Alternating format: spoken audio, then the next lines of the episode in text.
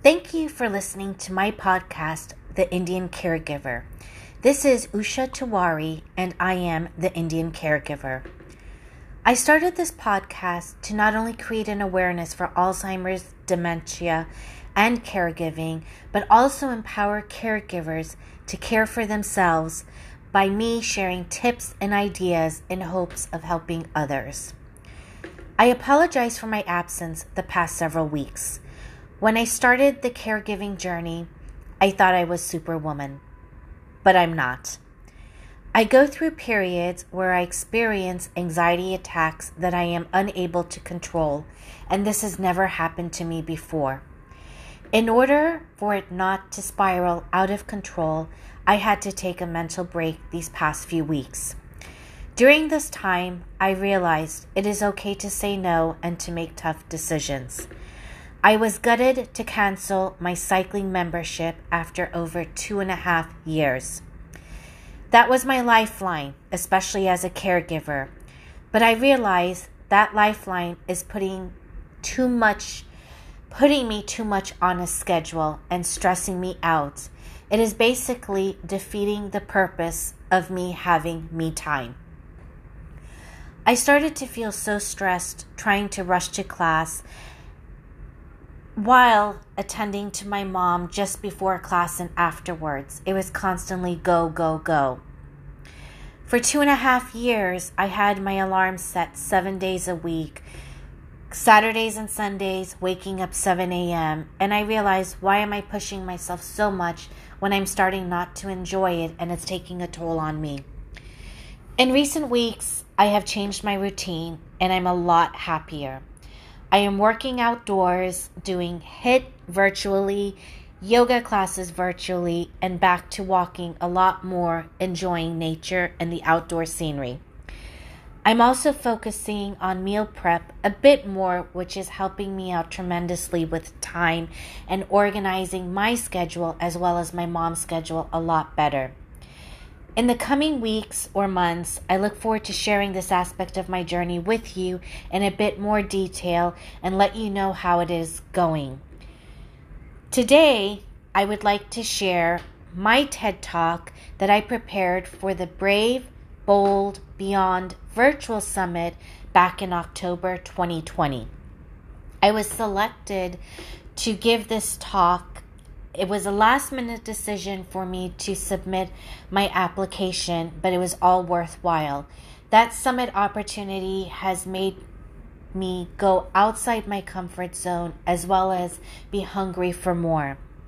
The theme of my talk focused on advocacy and social impact. There were nearly 500 virtual attendees some of whom reached out to me afterwards because they could relate to my personal journey. I hope you too can resonate with my journey and become motivated to embrace a cause you are passionate about. And here is my TED Talk. Advocacy can help you feel empowered when you feel powerless to change your loved one's condition. It was a humid Saturday morning in mid June, approximately seven years ago, and I made plans to have brunch and spend the day with my friends. Little did I know that this day would dramatically change my life and lead me to doing advocacy work that I would have never imagined. Before I left for my outing, I phoned my mom, which I did every day to check in on her and to chat and that morning there was no answer. I thought perhaps she was still sleeping or in the bathroom, so I let it be, figuring she'll see a missed call and call me back. While I was at brunch, I tried calling my mom a few more times and still no answer. I was getting worried. As soon as I was done, I raced to her place. I tried to open the door, but the latch was still on, and then I started to scream. My mom was lying on the floor with her back turned towards me. I started to breathe heavily and rushed downstairs for help. Once the paramedics took her to the hospital, tests were run on her brain, and within 24 hours, I was told that she has Alzheimer's dementia. I was so confused because we do not have a family history of any neurological issues.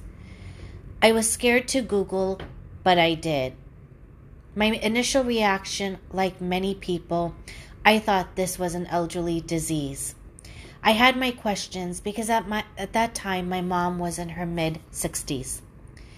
The more I started to dig deep into this issue, I started to realize that she displayed these symptoms for a good eight years leading up to this diagnosis, meaning she was in her 50s. I quickly came to learn that the memory issues, erratic behavior, and cognitive challenges my mom was showing are symptoms of Alzheimer's disease.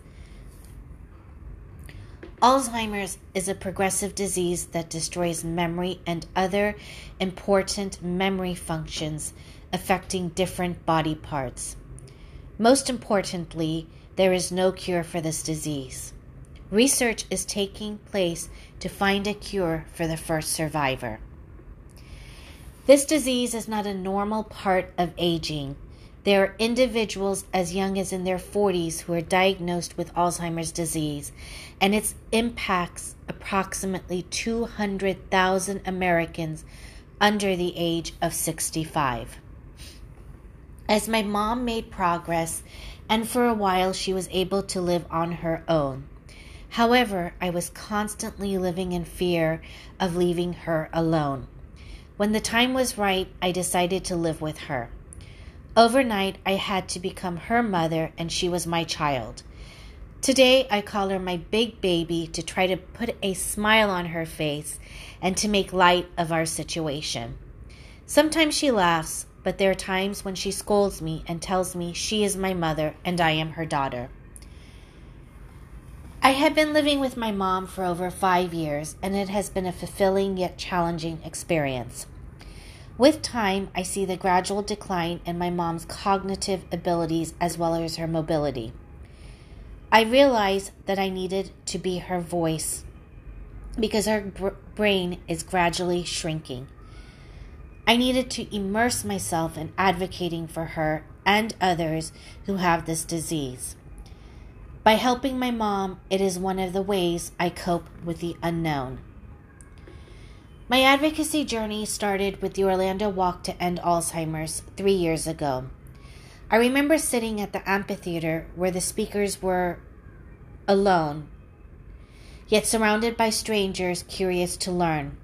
For some reason, I felt an instant connection with the crowd and observed them holding orange, yellow, purple, and blue flowers. I would come to learn later that the different colors represent. The speeches progressed, and the one speech that brought me to tears was an emotional one by a husband about being a caregiver to his wife. My tears were flowing uncontrollably like a waterfall. I felt the love and the compassion in the air despite the pain and frustrations associated with Alzheimer's disease. People were smiling and had hope. If they could do it, then so could I. When we each selected a flower to carry as we took off for the walk, a purple flower means you lost someone to Alzheimer's. A yellow flower means you're a caregiver to someone with Alzheimer's. A blue flower means you are living with Alzheimer's. An orange flower means you support the Alzheimer's Association. And the sole white flower symbolizes the first survivor. Words cannot describe the joy I have when I volunteer for the Alzheimer's Association. To take the caregiving I do for my mom and extend it into advocacy work that I can impact many more people. One of the most important roles I cherish is being an Alzheimer's ambassador for Congresswoman Val Demings, one of our representatives in the Orlando area.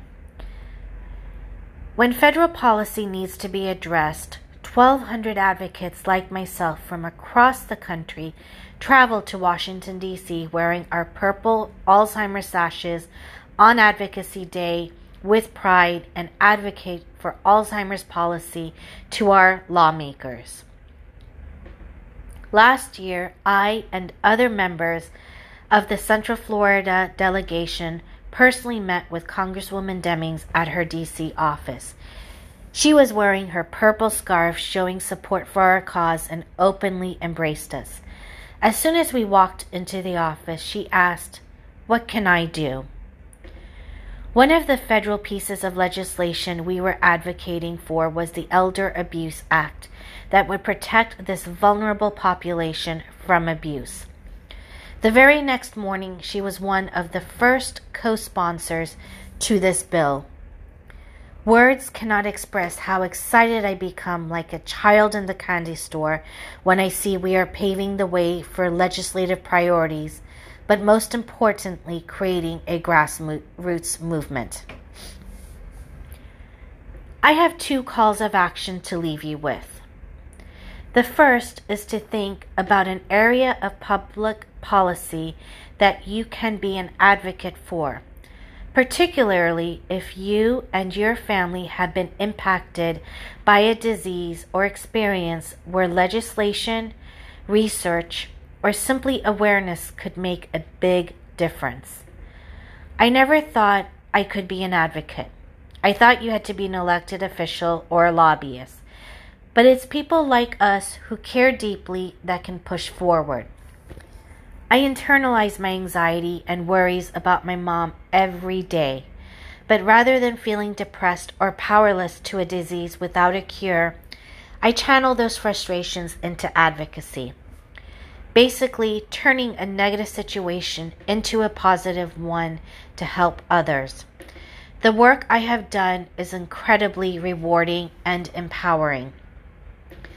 The second call of action is to find and sign up for an Alzheimer's walk near you, which raises awareness and funds for Alzheimer's care, support, and research. Today, there are more than 5 million Americans of all ages diagnosed with Alzheimer's disease. The walk is everywhere, and this year it is virtual, so you can walk wherever you are. What color flower will you carry with me the morning of the walk? This disease isn't waiting, and neither should you. Thank you. Thank you for listening to this episode of the Indian Caregiver Podcast. I hope you will join me next time as I share more stories and insights with you. Take care and have a great week.